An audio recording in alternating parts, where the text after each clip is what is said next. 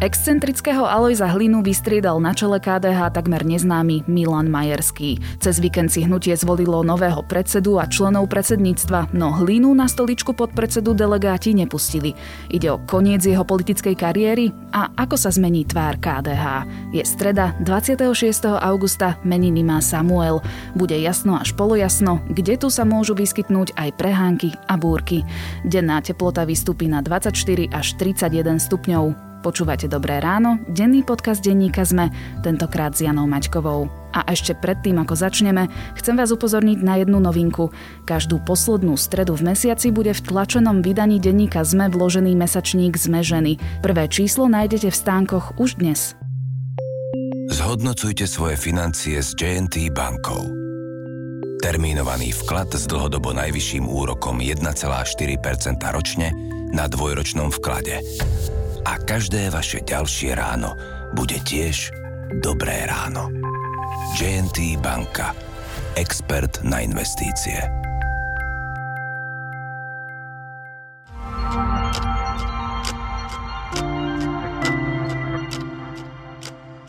A teraz už krátky prehľad správ. Bratislava mení svoj COVID semafor na červený. Mesto ruší a obmedzuje hromadné podujatia, ktoré organizuje. Zavádza aj dočasne sprísnený režim v zariadeniach pre seniorov a opatrovateľskej služby. Študenti, ktorí v septembri začnú bývať na internáte, budú musieť nosiť rúška vo všetkých spoločných priestoroch okrem svojich izieb. Internáty Univerzity Komenského v Bratislave zakážu návštevy a bude obmedzená aj kapacita jedálne. Minister školstva Branislav Gröling odporúča všetkým univerzitám posunúť začiatok zimného semestra na 28. september. Poslanci majú o zákonoch vrátených prezidentkou Zuzanou Čaputovou rokovať takto o týždeň v stredu. Prezidentka vetovala napríklad novelu zákona o prokuratúre, ktorou sa má meniť spôsob výberu generálneho i špeciálneho prokurátora. Ak poslanci veto prelomia, Čaputová sa chce obrátiť na ústavný súd. Od januára má skončiť plošné dotovanie obedov v materských a základných školách. Štát by mal prispievať už len deťom hmotnej núdzi sumou euro aj 30 centov na jeden obed. Návrh ministerstva práce je zatiaľ v pripomienkovom konaní. V Belgicku, Holandsku aj Hongkongu sa objavili pacienti, ktorí sú novým typom koronavírusu infikovaní už druhýkrát. V Hongkongu sa pacient opätovne nakazil 4,5 mesiaca po vyliečení. Belgičanke sa pozitívny nález zopakoval po troch mesiacoch. Experti však tvrdia, že opätovná nákaza môže byť zriedkavá.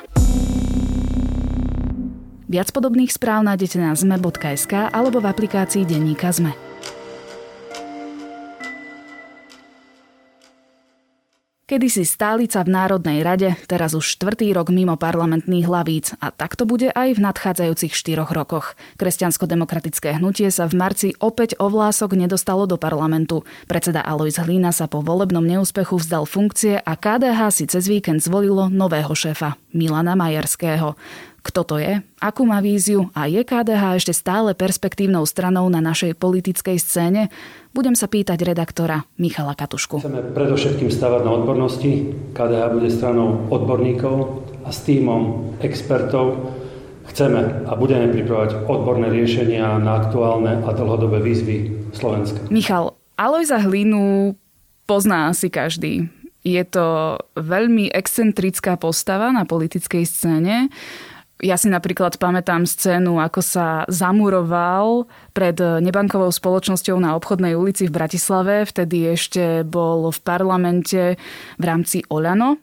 Prepracoval sa na svojej ceste až k stoličke predsedu KDH, no potom musel odísť, ako mali vlastne volebné fiasko alebo volebný neúspech v marci 2020. Teraz na jeho miesto nastúpil Milan Majerský a teda široká verejnosť možno o ňom až tak nevie, po prípade Niektorí vedia len o ňom to, že je prešovským županom. Takže kto to presne je? O Milanovi Majerskom verejnosť nemusí vedieť práve preto, že on je vo vrcholovej politike nováčikom, aj to ešte len na štartovacej čiare, pretože KDH je mimo parlamentu, ale tým, že sa stal predsedom KDH, tak zrejme má našliapnuté na to, aby postupne bol osobnosťou, ktorú budú poznať e, nielen v Prešove napríklad, alebo v Levoči, kde bol isté obdobie aj primátorom, ale povedzme aj v Bratislave. Milan Majerský je typ politika, ktorý sa prepracovával postupne v samozpráve na rôzne funkcie. Bol to trojnásobný levočský meský poslanec, neskôr bol zvolený aj za primátora Levoče a neskôr sa stal teda aj prešovským županom. To je taká krátka história jeho kariéry politickej a teraz sa stal predsedom KDH. Treba povedať, že on v štruktúrach KDH pôsobil aj doteraz, aj v tých vrcholových. Bol vlastne podpredsedom. Áno, on robil Alojzovi Hlinovi podpredsedu, takže vlastne sa podpisuje svojim perom aj za to obdobie Alojza Hlinu a teda čiastočne aj pod ten výsledok tých 4,65% teda ten kúsok potom KDH chýbal, aby sa dostali do parlamentu. Ako to, že kandidoval sám? Ako to, že nemal žiadneho vyzývateľa? Myslím si, že po odchode Alojza Hlinu, ktorý teda takýmto spôsobom, on totiž nemusel odísť, ale takýmto spôsobom vyvodil politickú zodpovednosť voči sebe za ten e, volebný neúspech. Hoci ten volebný neúspech je opäť sa dá relativizovať tým, že KDH vlastne získalo o 4 tisíc ľudí vo voľbách viac, viac hlasov než pred 4 rokmi, len tým, že bola vyššia volebná účasť, tak to nestačilo. Keby bola rovnaká ako predtým, tak by to stačilo. Takže zrejme sa nenašiel nikto ďalší, ktorý by vlastne túto funkciu chcel robiť. Treba povedať, že Milanovi Majerskému e, funkciu predsedu KDH ponúkali už v minulosti práve v čase, keď sa stal predsedom Alois Hlina. Vtedy ale časť vedenia a delegátov KDH vraj túto jeho nomináciu a podporu podmienili tým, e, aby sa vzdal funkcie primátora v Levoči, zrejme aby sa stíhal naplno venovať e, hnutiu, čo však on teda odmietol, ale neskôr teda súhlasil, že sa stane podpredsedom Hlinu. Na víkendovom sneme na post podpredsedu kandidoval samotný Alois Hlina, ale nakoniec sa na to miesto nedostal. Prečo? Alois Hlina tvrdil, že on reprezentuje akúsi špecifickú líniu konzervativizmu v rámci KDH. Niektorí to nazývajú konzervativizmus 21. storočia. A on chcel vlastne takýmto spôsobom ako keby ponúknuť tej strane, že či sa aj napriek zmene vo vedení nájde priestor aj pre takúto líniu. Ten priestor sa nenašiel, Alois Lina nezískal podporu a nestal sa podpredsedom. Zaujímavosťou je, že Najskôr bol zvolený Milan Majerský za predsedu počas toho sobotnejšieho snemu v Ružomberku a neskôr mal tlačovú konferenciu práve v čase, keď sa vedľa vo veľkej miestnosti rozhodovalo o podpredsedovi. Tých kandidátov bolo viac Majersky už počas svojej e, reči ešte predtým, než došlo k jeho zvoleniu za šéfa strany, vlastne naznačil, že on je ochotný, alebo túto funkciu by dobre vykonával len vtedy, ak mu tí delegáti navolia práve tých podpredsedov, ktorých on sám navrhuje. A medzi nimi Hlina nebol. Medzi nimi Hlina nebol, čiže to bolo ako keby prvý odkaz tým delegátom, že ako by sa mali zachovať. No a neskôr práve na tej tlačovej konferencii novinárom odpovedal na otázku, že čo bude robiť, ak by podpredsed potom bol zvolený aj Alois Hlina, tak povedal, že bude prehodnocovať vyvodenie zodpovednosti. Nepovedal, čo tým myslí, ale znelo to aj tak, aj v takejto všeobecnej rovine, ako isté ultimátum pre tých delegátov vo vedľajšej miestnosti, aby si dobre rozmysleli, koho mu zvolia za podpredsedov. Týmto krokom, že Majerský hlínu vlastne odstavil, znamená to, že je to ako keby také posolstvo možno aj voličom, že sa nestotožňuje s tou politikou, ktorú Hlina viedol predtým? No jednoznačne je to tak. E, Majerský už aj niekoľko týždňov pred týmto snemom vlastne napádal niektoré politiky Alojza Hlinu, aj niektoré predvolebné manévre, to tak nazvem. E, napríklad sa ohradil voči e, tomu paktu o neútočení, ktoré približne v júni uzavrelo KDH s progresívnym Slovenskom a spolu a vlastne on naznačil a povedal, že KDH pod jeho vedením bude jasnou konzervatívnou politickou stranou, ktoré chce vlastne aj ostatné takéto prúdy zjednocovať pod svojou vlajkou a že nedovolí ani žiadne žiadne náznaky, ktoré by to mohli ako keby dezinterpretovať alebo ukázať verejnosti, že to tak celkom nemyslia. Čím sa teda veľmi implicitne vyhranil voči práve takýmto krokom svojho predchodcu. Aké majú vlastne v KDH s hlinom plány? To je dobrá otázka, pretože to je opäť jeden z takých tých sporných momentov z toho sobotnejšieho snemu, kde e, Majerský povedal, že KDH si nevie predstaviť bez Alojza Hlinu, ale nie na podpredsedníckej stoličke. Neskôr opäť komunikoval, že si vie predstaviť, že by Alojzovi Hlinovi ponúkli kandidatúru na pozíciu primátora Bratislavy v najbližších komunálnych voľbách, ktoré budú v roku 2022 a budú spojené aj s krajskými. To, čo je na tom vlastne pozoruhodné, je, že podľa Hlinu sa táto konverzácia o tom, že by sa mal stať kandidátom, odohrala už pred dvomi mesiacmi.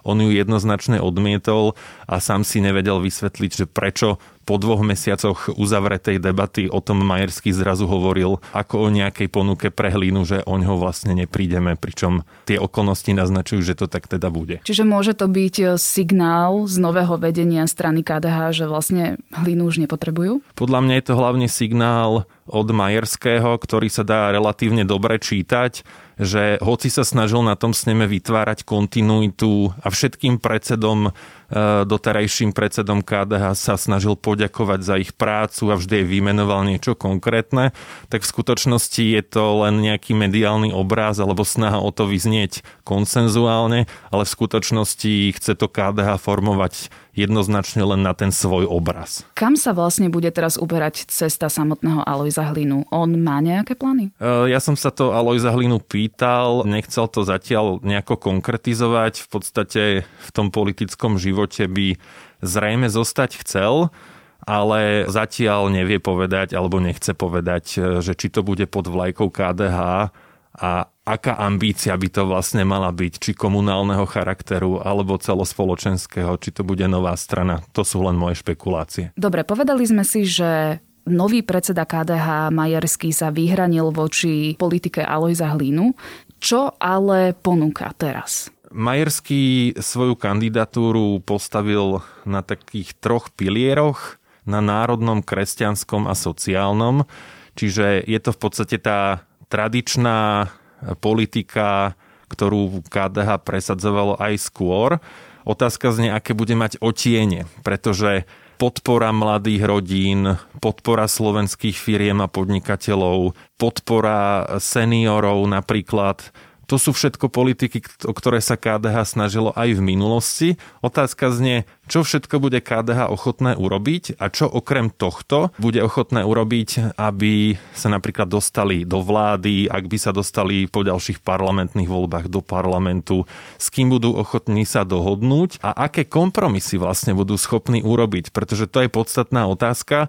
Ak Majerský povedal, že strana sa vracia rovnými nohami k cyrilometodskej tradícii a teda stojí na tých konzervatívnych základoch a nedovolí, aby si niekto myslel, že to je akokoľvek inak, tak to naznačuje, že akési dohody alebo aspoň pragmatické spolupráce s liberálnejšími stranami sa tým ako keby stierajú.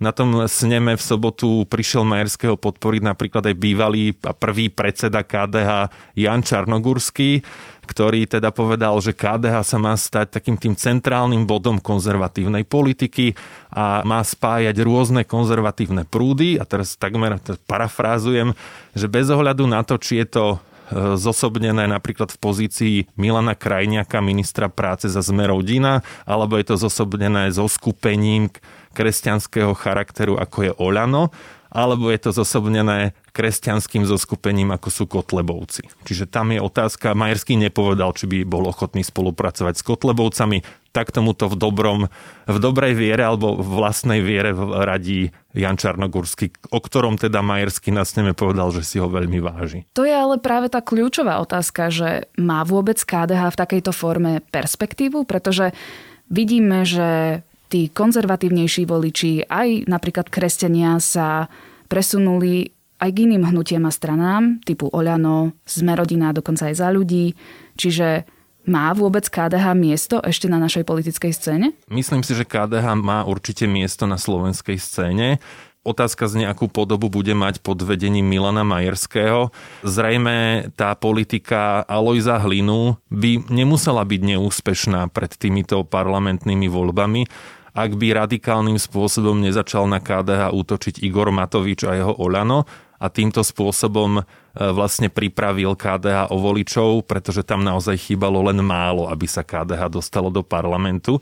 Čiže ten potenciál tam určite je. A teraz je otázkou, že ako veľmi KDH skonzervatívne, aké politiky bude chcieť presadzovať. Oni majú jasný program v otázke kultúrno-etických problematík, či už sú to potraty, alebo je to ochrana, iná ochrana života a podobne. Otázka znie, ako ďaleko budú ochotní zájsť a s kým každým budú chcieť spolupracovať, aby si to presadili. V minulosti napríklad e, sa táto strana snažila zbližovať aj s niektorými liberálnymi, alebo aspoň na pragmatickej báze chcela spolupracovať s liberálnymi stranami, veď napokon bola aj e, v dvoch vládach. Uvidíme, že ako to bude teraz. Možno o tom budú čiastočne rozhodovať aj tí ďalší ľudia vo vedení, ktorých si Majerský sám presadil. Môžeme teda predpokladať po zmene predsedu, že KDH bude bližšie spolupracovať napríklad s vládnou Oľano? A teda pýtam sa najmä na Margo tých volieb, ktoré si už spomínal, v roku 2022 na komunálnej a župnej úrovni. To bude vlastne kľúčové, že akú stratégiu Majerský zvolí aby voličom vysvetlil a ukázal, v čom je iné KDH oproti Sme rodina alebo Oľano, alebo teda Kotlebovcom alebo ďalším stranám, ktoré reprezentujú ten konzervatívny priestor. Pre Majerského by svojím spôsobom mohlo byť minimálne zo začiatku výhodné s Oľano spolupracovať. On sa prešovským županom v roku 2017 stal aj vďaka podpore Oľano, ktoré jeho kandidatúru podporilo, hoci bol kandidátom KDH.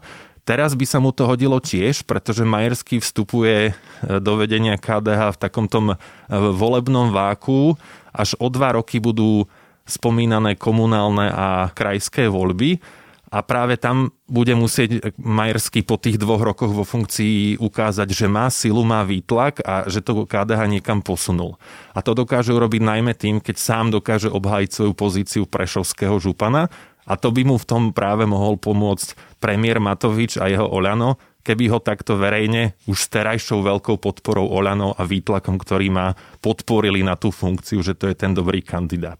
To je v podstate barter, ktorý by sa mohol vyplatiť neskôr aj samotnému Matovičovi, pretože ak by sa KDH dostalo v ďalšom parlamente do vládnej koalície, povedzme práve s Oľano, pre konzervatívne hnutie Oľano by to bolo oveľa jednoduchšia spolupráca ako povedzme dnes so Slobodou a Solidaritou, čo je teda klasická liberálna strana. Ja viem teda, že nemáme kryštáľovú gulu, ale nemožno sa mi to neopýtať.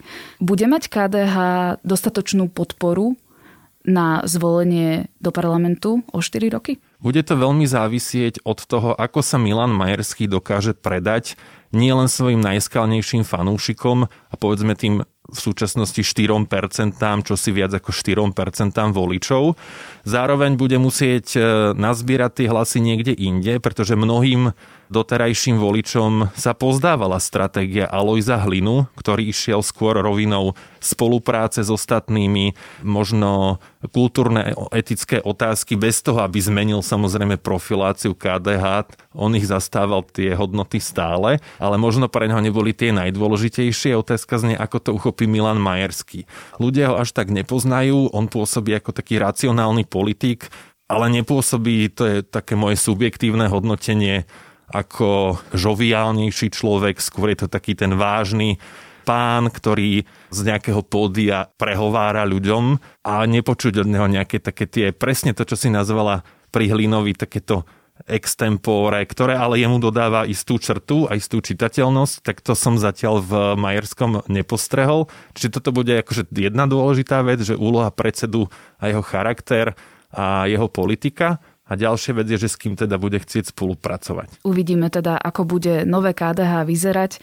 O kresťansko-demokratickom hnutí som sa rozprávala s Michalom Katuškom, redaktorom domácej redakcie Denníka ZME. Ďakujem. KDH bude, a to tiež chcem zdôrazniť, spolupracovať v prvom rade s prirodzenými partnermi.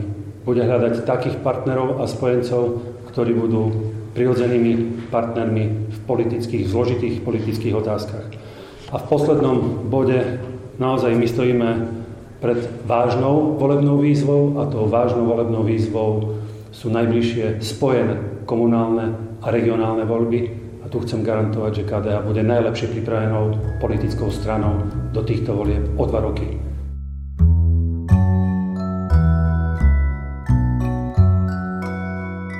Drsná, miestami melancholická aj príjemne klubová. Austrálska reperka s koreňmi v Zimbabve, Tkaj Majdza, vydala nové EP s názvom Last Year Was Weird Volume 2. Ak máte radi kombináciu hiphopu a houseu s občasnými prvkami funku a popu, tento album by ste si určite mali zaradiť do svojho playlistu. A na dnes je to všetko. Počúvali ste Dobré ráno, denný podcast denníka ZME. Sprevádzala vás ním Jana Maťková. A dnes vychádza aj nový vedatorský podcast Azum.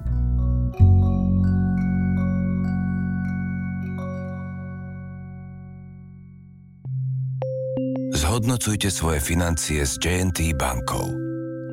Termínovaný vklad s dlhodobo najvyšším úrokom 1,4% ročne na dvojročnom vklade. A každé vaše ďalšie ráno bude tiež dobré ráno. JNT banka. Expert na investície.